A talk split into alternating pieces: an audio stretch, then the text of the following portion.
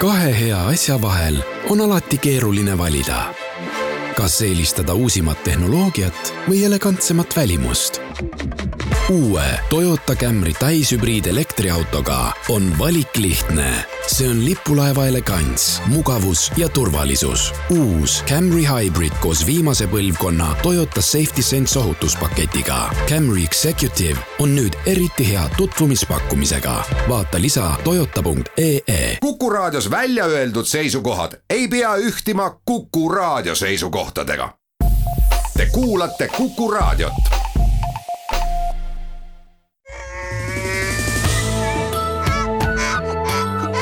loomult loom.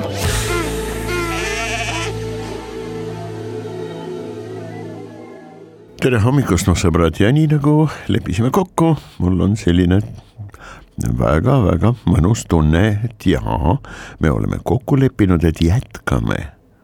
Philomela Prokne ja Tereiose looga, sest see lugu on mütoloogias õige mitmetahuline, mitmes variandis. Ja tõtt-öelda küllaltki segane, aga väga tähtis, ülipopulaarsed müüdid, lindude, erinevate liikide tekkimise lood. Ja kaugeltki mitte ainult Kreekas, aga Antiik-Kreekas kuidagi noh, kindlates piirkondades vähemalt olid ülitähtsad ja väga populaarsed. kuid vaadake müüdid tekivad, hakkavad arenema, tekivad ja hakkavad elama oma elu iidsetest aegadest peale ja need linnuliigid, kellest on jutt kasvõi sellest kontekstist, mis meil parajasti käsil on, kunagi olid ilmselt suguharude tootemid. siis said nendest lugudest noh, sellised nagu ainuõiged, eks ole, tõelised lood, müüdid, eh, mis võtsid kindlat vormi ja mida esitati suuliselt, kirjalikult ja piltlikult freskodel. hilisematel aegadel, võib-olla mõni sajand läheb mööda, eks ole, aga freskod hakatakse tõlgendama ja võib-olla täiesti uutmoodi, ilmselt nii äh, läks, vot sellesama süžeega. Tereios, kellest sai vaenukägu suure harjaga kiivri peal sõjajumaluse Aressi, noh, nii-öelda peamine rüütel ja vaata et äh, ustav kaaslane äh,. siis äh, Filomela, ööbik ja Prokna. see on siis pääsuke, milline pääsuke? Kas on tõesti räästapääsuke? selles asi ongi, fresko peal lähtekohaselt ilmselt oli suitsupääsuke. see on siis Hirundo rustika ja see on meie rahvuslind, kellel on tõesti verepunane plekk rinna peal see verine plekk on väga tähtis moment, eks ole, on väga tähtsaks asjaoluks müüdis, kuid vanadel freskodel värvid tuhmuvad, freskod saavad kannatada. Ja me näeme, et hilisematel aegadel juba Vana-Kreeka, Antiik-Kreeka ja kirjanikel, filosoofidel, eks ole, mütograafidel need, kes panid müüdid kirja nagu Homeros näiteks, eks ole, äh, on juba juttu räästapääsukesest ja see on hoopis isegi teisest perekonnast. see on äh, Delihon urbica ehk linnapääsuke otsetõlkes nii-öelda jah. temast on juttu, vähe sellest äh,. nii mõnigi äh,, peamiselt Apollodorus, aga on ka teisi nii mõnigi selline mütograaf äh, vihjab, noh, ta kirjeldab äh, nii-öelda eluviisi, selle linna eluviisi, ta kirjeldab ilmselt roostepääsukest ja see on perekond küll Hirundo nagu suitsupääsukesel, aga see ei ole rustika ehk siis külapääsuke jah, otsetõlkes, vaid daurika Kaug-Idaga kuidagimoodi seotud. isegi sellest on vähe on selle müüdi variante, kui jutt on no, no tõepoolest kaldapääsukesest, ja see on jälle kolmas perekond, see on ribaria, ribaria, ribaria. ja isegi sellest on vähe. on olemas täiesti konkreetseid lugusid, küll mitte enam mütograafidel, vaid loodusteadlastel juba jõudsid müüdid nii kaugele, aga muutudes, arenedes, muutudes. Ja no näiteks äh, Plinius, ta on loodusteadlane, filosoof, mütograafiks ta ennast ei pea nii-öelda, tema meelest, aga jah, noh, iga iga müüdiga on nii, et inimesed kõigepealt arvavad, et see on ainuõige lugu. nüüd loodusteadlane paneb kahtluse alla müüdid, läheb kohale, vaatab või kogub siis väga tähtsate tegelaste kirjeldusi, autoriteetide kirjeldusi, selline jah, skolastika meetod juba jah, ja siis tõestuseks, et vot lugu on nii ja mitte teisiti, toob noh, antiik-Kreeka äh, ajal ja sellest ajast peale peamiselt Pythagorase koolkonna, nad suured matemaatikud ja eelkõige ikkagi filosoofid, no kreeklased, kuidas siis teisiti. Kõigepealt sa oled filosoof ja loomulikult tegeled geomeetriaga, noh, Pythagoras üks-ühele. ja nende, vot selle koolkonna jüngritel oli ülimaks tõestuseks selline lause. autos EFA ise ütles õpetaja ise ütles, mida sul on veel vaja. aga jah, paraku eh, Pliniusel see lugu on kaasatud, kuid jutt on üldse mitte pääsukestest, vaid piiritajatest. Need on hoopis teisugused linnud ja noh, apodusaapus näiteks, eks ole, see meie kõige levinum. piiritaja, kes korraldavad paraadlende, niinimetatuid, tohutu kiirusega ja piiritaja hoiab horisontaallennu kiiruse rekordid maa käes tublisti üle kolmesaja kilomeetri tunnis. Äh, need linnud äh, vahest lendavad noh, mitmekesi mustad, nagu nad on, noh väike valge kraekene võib-olla seal isastel jah, lendavad ülitäpselt täpset õhu või siis lendamismanöövrit sooritades ja lendavad nad tõepoolest suure salgana, tohutu kiiresti ja siis vadistades, silistades. vaat see silistamine on müüdi konteksti seisukohalt äärmiselt tähtis. kes ütles itu, itu, itu ega seda ei ütle ju pääsuke, seda ütleb ööbik Filomeele. Nii et kellel lõigati keel suust välja, ka sellega on segadus nende müütide variantide puhul. ja kes aga ütleb hoopis teistsugust sõna, kes ütleb noh, kindlalt see kuidagimoodi kindlalt kõlab. poi, poi, poi, poi. vaenukägu ütleb seda, aga mitte ainult, kõrgelt ja kõlavalt. noh, ma ei hakka praegu teie kõrvu piinama, eks ole, püüdes seda kuidagi ähm, imiteerida, aga väga sedamoodi häälitsevad mõned kullid liigid. Mitte just äh, võib-olla äh, kanakull, aga jah, vähemalt mingisugused kudilised päevased röövlinnud, reeglina suhteliselt väiksed.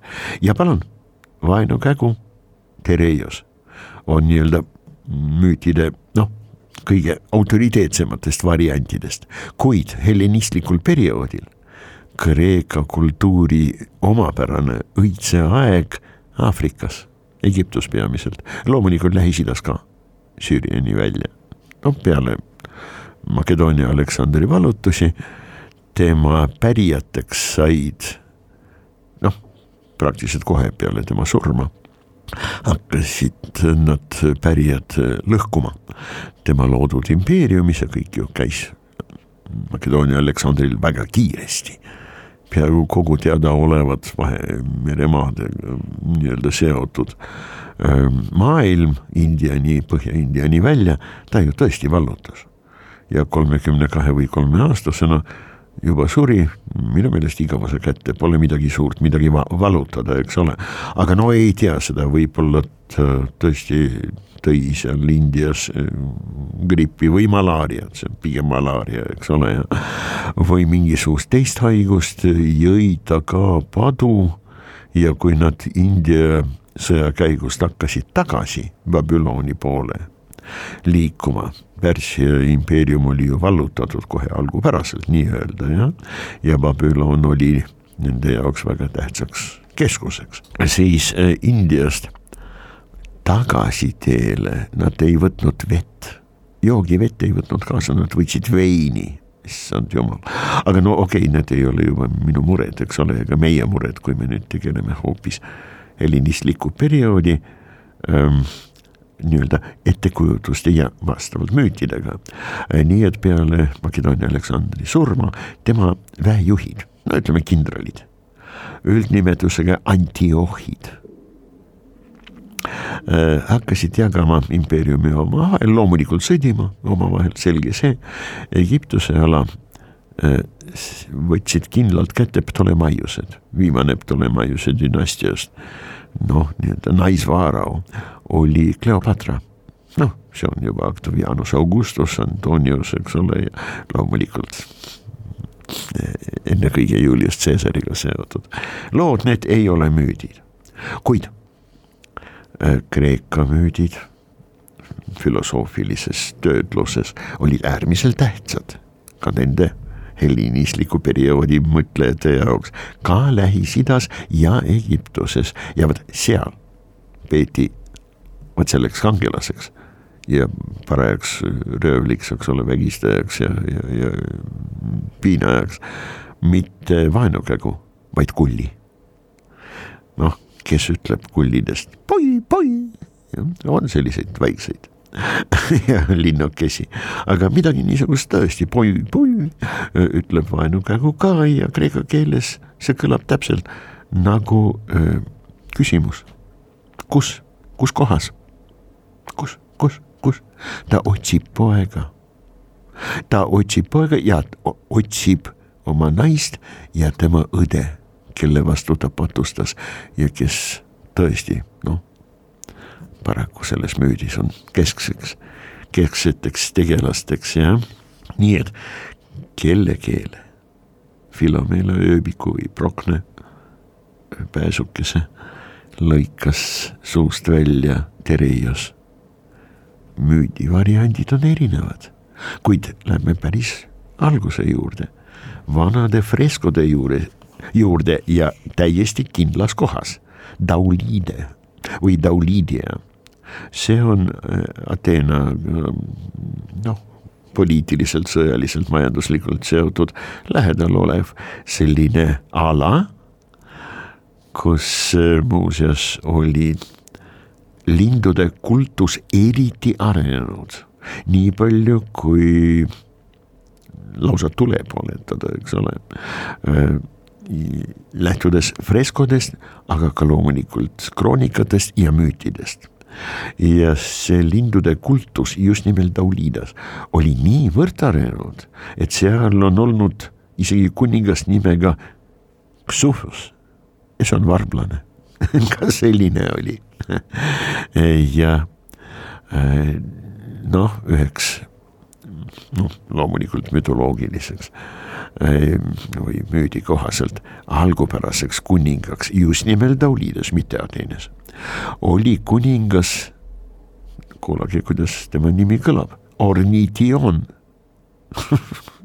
lindkuningas ja, ja, ja tema pojad, kaasa arvatud ka see Ksufos, varblane, olid siis seal kuningateks ja fresko peal täiesti võimalik, et algupäraselt oli kujundatud see, kuidas oraakel, ilmselt Delfis, aga võib-olla koha peal äh,, ennustab Tereiosele, et äh, tema poeg äh, saab surma saab surma ja sealjuures vägivaldselt surmaetet poega tapetakse. nüüd Tereios kõigepealt kahtlustab, et poja Idise surma põhjustajaks või tapjaks osutub Tereiose kuninga vend Driantos. Ja Tereios tapab venna, Driantose ta tapab ära ja rahuneb maha. Nüüd minu pojale Iidisele, eks ole ähm,, miski noh, ei paku ohtu. Ja ei, ei, ei sebitse nii-öelda surma. ei kavatse tappa teda. Äh,. nii et mida me siis näeme? Fresko peal, välja lõigatud keel või loorberileht täiesti võimalik, et Lorbeeri leht on seal algupäraselt olnud, aga hilisemad interpretaatorid arvasid, et nägid, see on välja lõigatud keel, see on palju glamuursem lugu. kui see noh, kohustuslik nii-öelda oraakli püüdja ja ennustaja, transi langemiseks väga vajalik vahend, värske Lorbeeri leht seda tuleb mäluda. ja kui sa teed seda palju ja veel istud, no Delfis näiteks, istud seal äh, vot selle kaljulõhe juures, kus tuleb äh, väävliühendeid, eks ole, noh, peamiselt oksiide ja tuleb seal äh, maapõuest, siis varsti hakkad tõesti lalisema. nii nagu ka meie ajal, nii mõnedki, kui ma ei eksi, nad on kristlased enda meelest räägivad või, või kõnelevad keeltes, millest mitte keegi aru ei saa. okei okay,, ma ei taha kritiseerida siin, loomulikult ma ei ole ei pädev ega mul ei ole mingit soovi kritiseerida tõesti mingit religioosset noh, veendumust. inimene usub, see on tõepoolest noh, oma asi ja teadusega sekkuda nendesse asjadesse ei ole mingit mõtet, ei tööta ja ei ole ka alust. Äh, kuid äh, paraku see on tõesti nii. Äh, antiikajal Kreekas püüdjad kõige lugupeetavamad, ennustajad. tõepoolest, nad olid sellisest polenisti epileptilisest transist, loorbili lehtede mälumisest ja vot nende oksiididega rikastatud suitsuauru hingamisest. hilisemad freskode peal seda lugu nii-öelda jälginud ja uurinud interpretaatorid arvasid, et see on keel, sest see tuleb püüdja, vot kellegi, mingisuguse naisterahva kuju, fresko on vana. lood on väga vanad, väga ürgsed, nagu reeglina kõik lood algupäraselt, kõik müüdid, mis on konkreetsete aga loomulikult ka müütiliste, kuid eelkõige konkreetsete loomaliikide kohta käivad müüdid on väga ürgse päritoluga. draakonite müüdid, reeglina nad on nooremad, uuemad. kükloopidest ühe silmaga hiiglastest müüdid, nad on kah mitte väga-väga ürgsed, kuid müüdid varestest karudest, kotkastest, varblastest, pääsukestest on väga ürgsed. ja see naise kuju ilmselt oli püüdja algupäraselt, aga teda peeti siis kes Filomelaks, kes Prognaks ja loorberi leht, mis tõesti vana fresko peal näeb välja nagu keel. Ehm, jah, kuidagi avaldavad suuremat muljet. vägivald ja seks esteetiliselt võimsamaid nii-öelda valdkondi ju ei ole, tõepoolest. väga huvitav, teeme väikese pausi ja võib-olla lähme siis edasi oma, oma lugudega.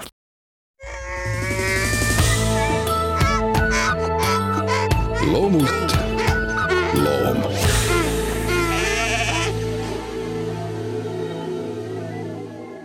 üliürgsed, tõesti väga vanad müüdid on ka veekogudega seotud lindude kohta. no nii see on loomulikult olnud keltidel, luiged pardid, haned, haned, haned, eks ole, müütides. loomulikult ka mitte veelinnud, aga veekogudega seotud linnud ja väga-väga ilmekad linnud, haigrud, eriti valge haigur, Egreta. Nad juba pesitsevad Eestis ja mitte vähe okei okay,, aga loomulikult meie haigru liikide seas noh, esikohal niisugune domineeriv liig on loomulikult Ardea Cinerea, see on loomulikult hall haigur, selge see.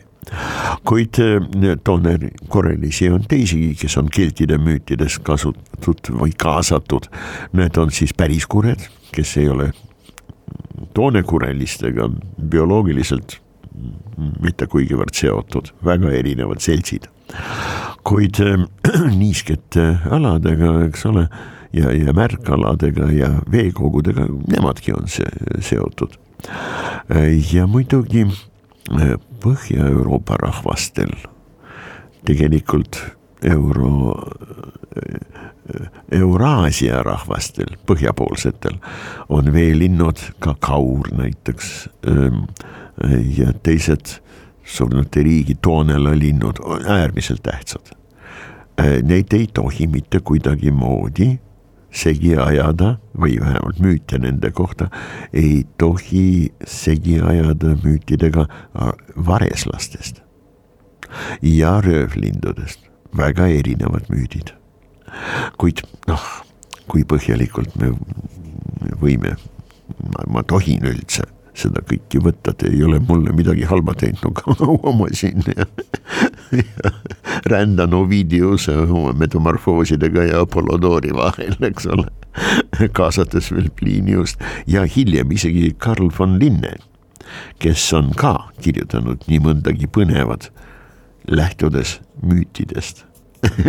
Lindude ja mitte ainult lindude, üldse loomade kohta, kuid Plinius oli ikkagi loodusteadlane eelkõige ja päris.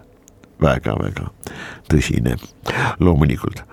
nüüd vaadake, et äh, ikkagi kuidagi püsida aja sees äh, või aja formaadis, mis meil on.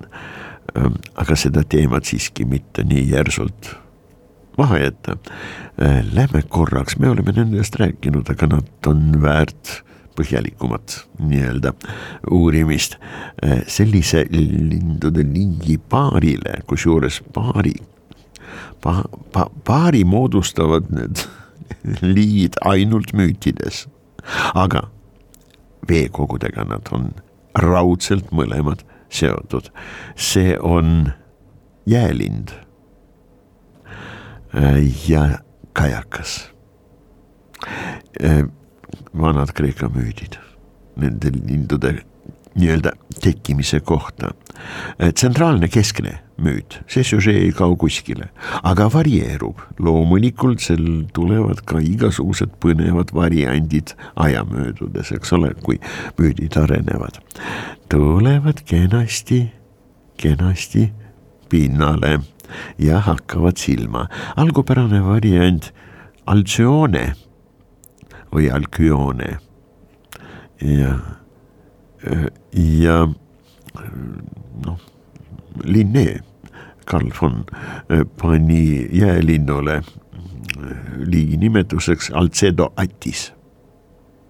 just, nii et Alcione, see on siis vana-kreeka keelne nimetus jäälinnul, jäälinlasi on väga palju, ka Euroopas on päris palju ja kaugeltki mitte kõik ei ole nii noh, säravalt, sätendavalt sinkjasrohelised, eks ole, ja, või, või lausa taevasinised äh,. oranži või oranžika sellise laiguga saab olla, oi kui ilusad linnud nad on äh,. nii, ja teine lind tegelikult noh, neid liike on väga palju, kuid müüdis lihtsalt on kaasatud nimi Keikos, Keikos. kajakas, huvitav, kui sarnaselt see kõlab. Keikos kreeka keeles, kajakas eesti keeles, paneb mõtlema. mõtelda on mõnus ja tore, aga järeldusi teha vaat ei saa ainult lähtudes sellest, et mõned sõnad ja veel kindlate lindude või teiste loomade liikide nii-öelda nimed, nimetused kõlavad nii sarnaselt. jah, kuid seoseid, kui me otsime, kas või väga kaudseid, me päris kindlasti leiame ega see võimatu ei ole, muidugi leiame, kuid me ei hakka praegu seda tegema. lugu on väga lihtne äh,. abikaasad, armastajate paar, Alcione ja Keikos elasid nii õnnelikult. Nad nautisid teineteist ja teineteisega seksi ja kooselu niivõrd, niivõrd täiuslikult, et nad hakkasid teineteist nimetama jumalate nimedega. sa oled minu Hera, sa oled minu Zeus, abielupaar Olümpuse jumalate nii-öelda pealikud, Zeus ja tema noh, ainus seaduslik abikaasa nii-öelda, Hera. ja jumalad ei kinkinud nendele seda. Keikos oli meremees, tal oli laev või laevad. Ja tema sõitis merd. Ja Altsione, jäälind, ootas teda rannakaljudel ja kui parajasti käikus peale selle, kui nad teineteist hüvasti jätuks nimetasid kindlalt Zeusiks ja Heraks. käikus kapten läks oma laevaga merele ja Zeus lõi välguga, välgu noolega laeva merepõhja. nii, et abikaasa, naine Altsione seda nägi äh,. ei tulnud kõne alla mingi võimalus elada peale selle, kui armastatud kaasa tema silme all hukka sai ja Alcione viskus merre. kas te olete näinud, kuidas sukeldub kala järele jäälind vapustav vaatepilt tõesti, see suhteliselt väike linnuke, noh, tal on päris kopsakaid kehamõõtmete poolest äh, sugulasi, no näiteks äh, Austraalia regioonis. suured võimsad kukabarro, kukabarro, ta ütlebki niiviisi, eks ole, see on tema te,, te, tema häälitsus. Äh, tema püüab, jumala eest, püüab rotte, muidugi kala ka kuid jah, ta on niisugune valge, halli ja mustaga, muuseas loomaaias on need olemas seal, kus on faasanid seal nurga peal, see saedikus enamasti, no aedik võib teine olla, eks ole äh,. on vahest neid näha ja vahest nad karjuvad sulle suure häälega ja tõesti, kukabarr, kukabarr, barr, barr, rr, rr. varieerub ta seda häälitsust, no ilmselt vastavalt tujule, võib-olla ilma, ma ei oska öelda, aga hästi häälekas, lausa lärmakas ja tegelikult päris tore lind.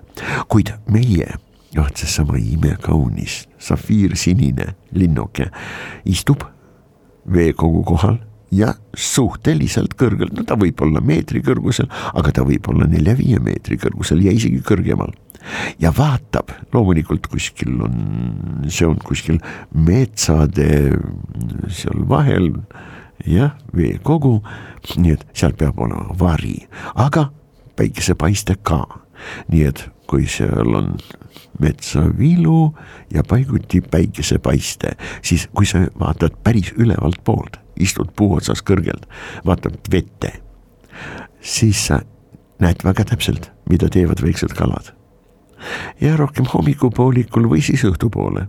kalad tavaliselt lähevad vertikaalselt ülespoole õhuputukaid püüdma või putukaid, kes lendavad vee kohal ja kas keegi hirmutab putuka ja ta läheb liiga madalale, satub vette, siis ta on kala jaoks serveeritud saak, eks ole. või kalakesed lausa hüppavad vahest veest välja putukate järele, lõhilased igal juhul, noored seda teevad ja mitte ainult noored. igal juhul vaat seesama Alcedo Attis, see äh, lind, jäälind äh, vaatab neid kalu ja ta ootab parajat hetke. ta ei ole päriselt veelind, ta ei tohi vette kauaks jääda, märgub. suled lähevad loodusetult märjaks ja ta võib ära uppuda. aga ta sukeldub, ta toitub niiviisi ja ta sukeldub hetkeks ja ta ei tohi mööda lasta kalast. nii et väga täpselt jälgib kalade käitumist, valib endale kala saagiks ja siis sukeldub nii nagu Altsione. hüppas kõrge kalju pealt vette järsult, kõrgelt järsult ja väga resoluutselt merre. ja hukkus Altsione, jäälind aga jõudis sukelduda kalani, sai ta kala kätte noka vahel, on tal kala või tal ei ole kala noka vahel, ta peab kohe välja tulema.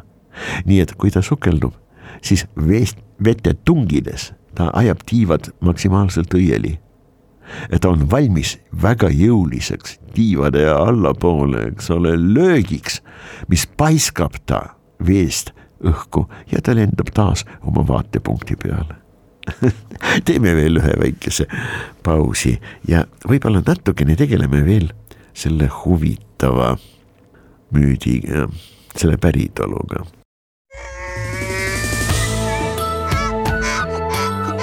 loomult loom.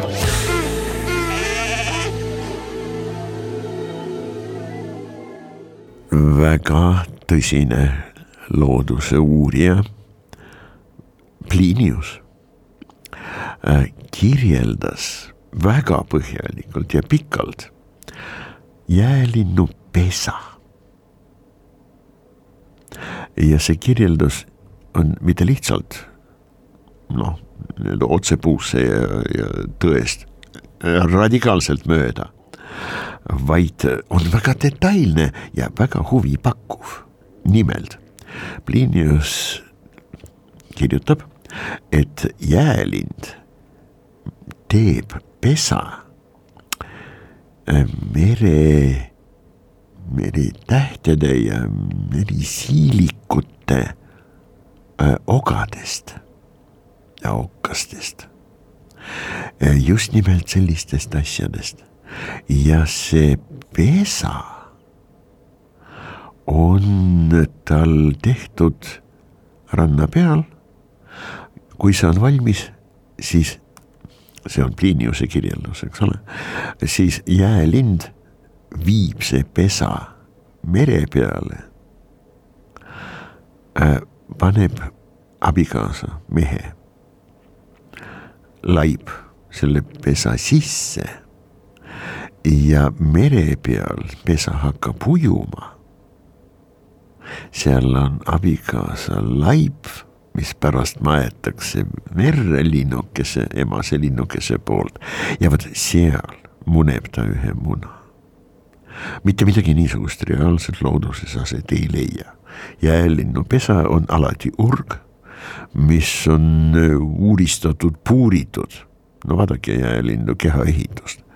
sirge tegelikult väikse linnu kohta suur, tugev nokk, väga suur pea.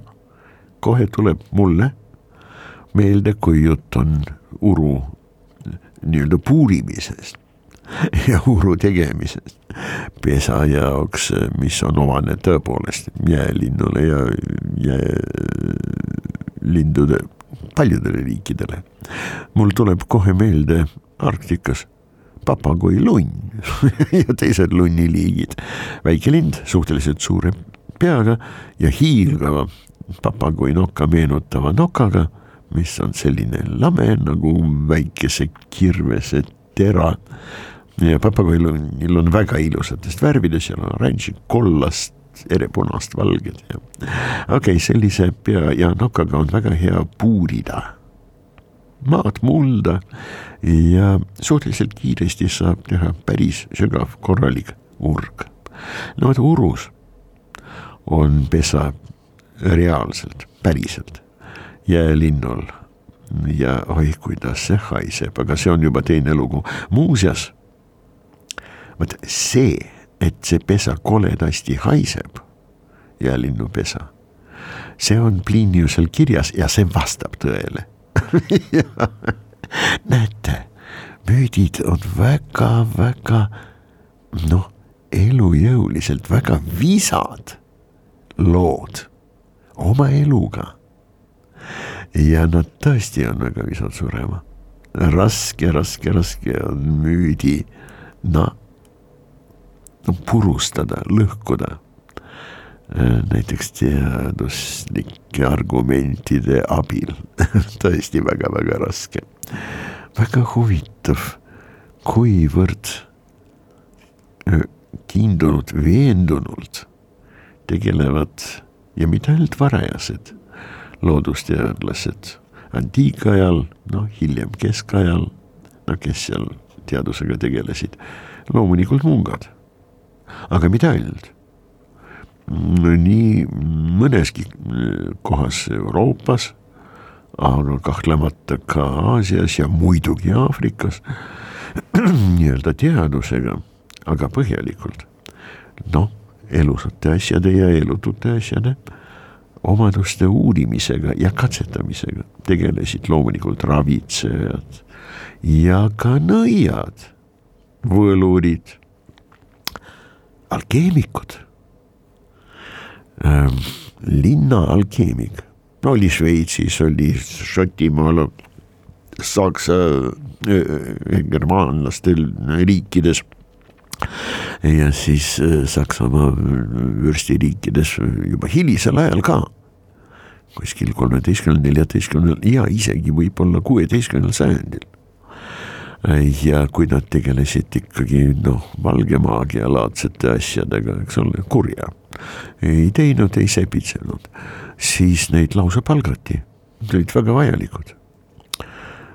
ja lõppude lõpuks, noh, kes on see teadlane, kes rajas jatrokeemia teaduse alused ja pani kirja. Jatros kreeka keeles arst, eks ole, no keemia, keemia. muuseas, see on väga huvitav.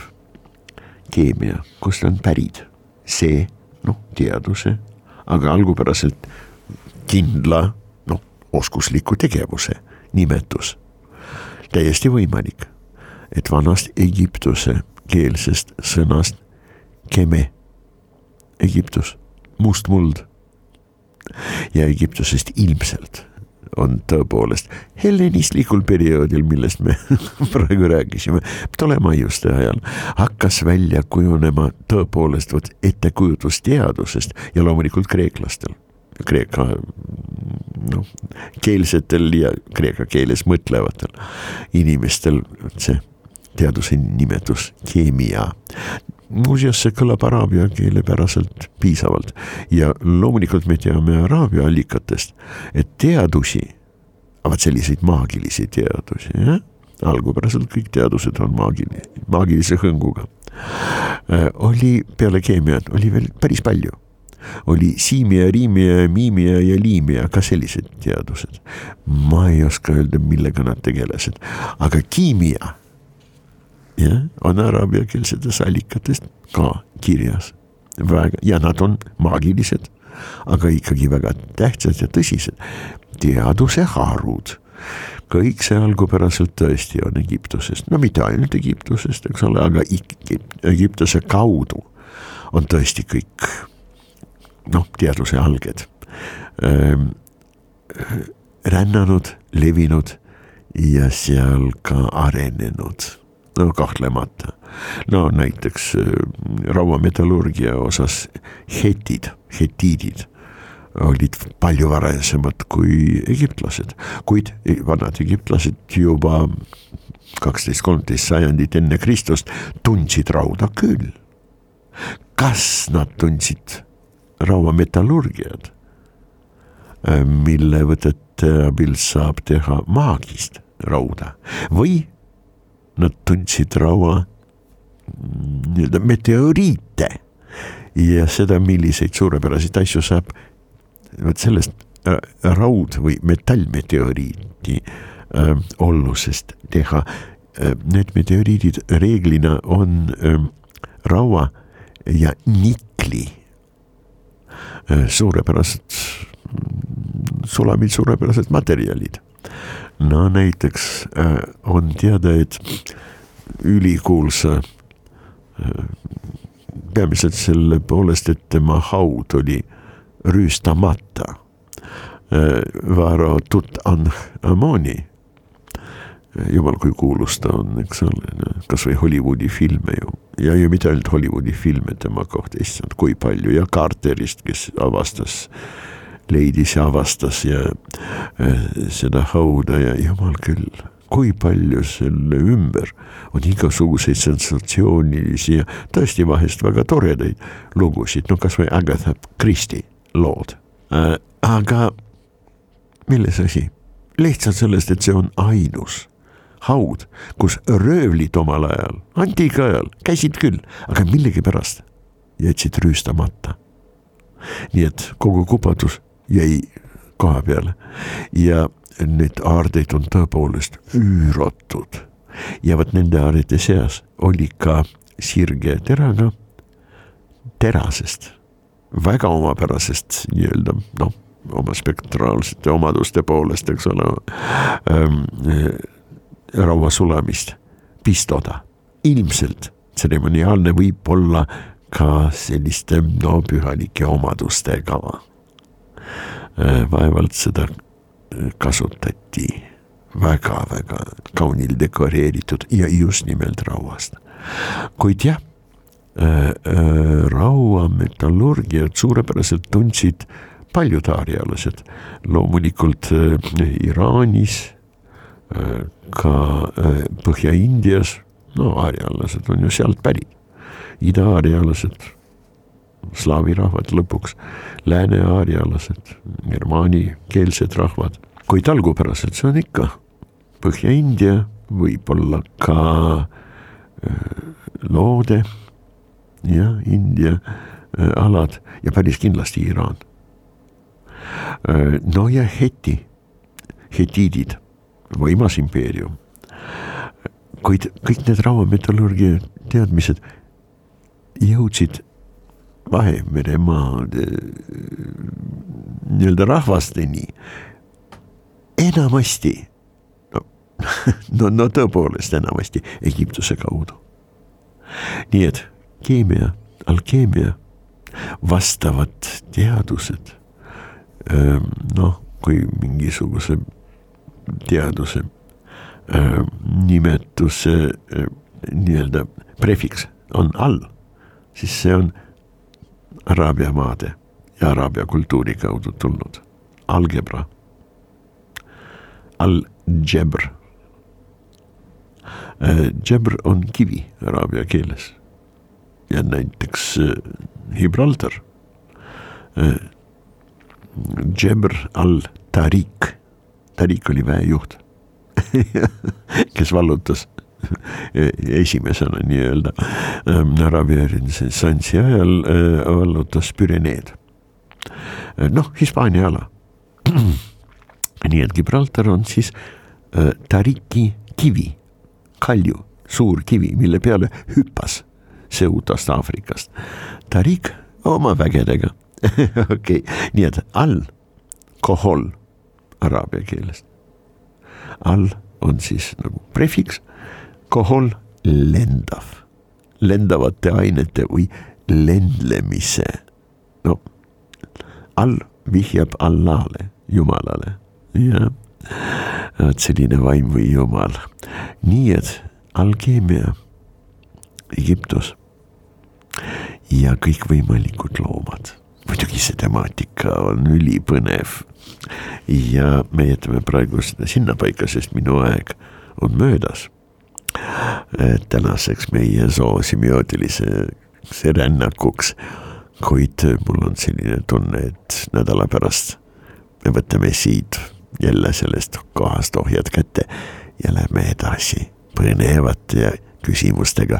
praegu aga tuletan meelde, jutt läks mul Egiptuse suunas seoses keemiaga alkeemiaga. See tuli meile jutuks seoses jatrokeemiaga, sõnast jah, arsti või arstlik keemia ja selle loojaks on Georg Aureolus Theophrastus Bombastus von Hugengein, Paracelsius, mees, kes võttis endale loosungiks ja motoks. Sa ei pea kuuluma teistele, kui sa suudad kuulata endale.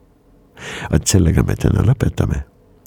ja järgmine kord lähme edasi ja siis loomulikult lindude, aga ka teiste loomadega. olge mõnusad ja terved. loomult loom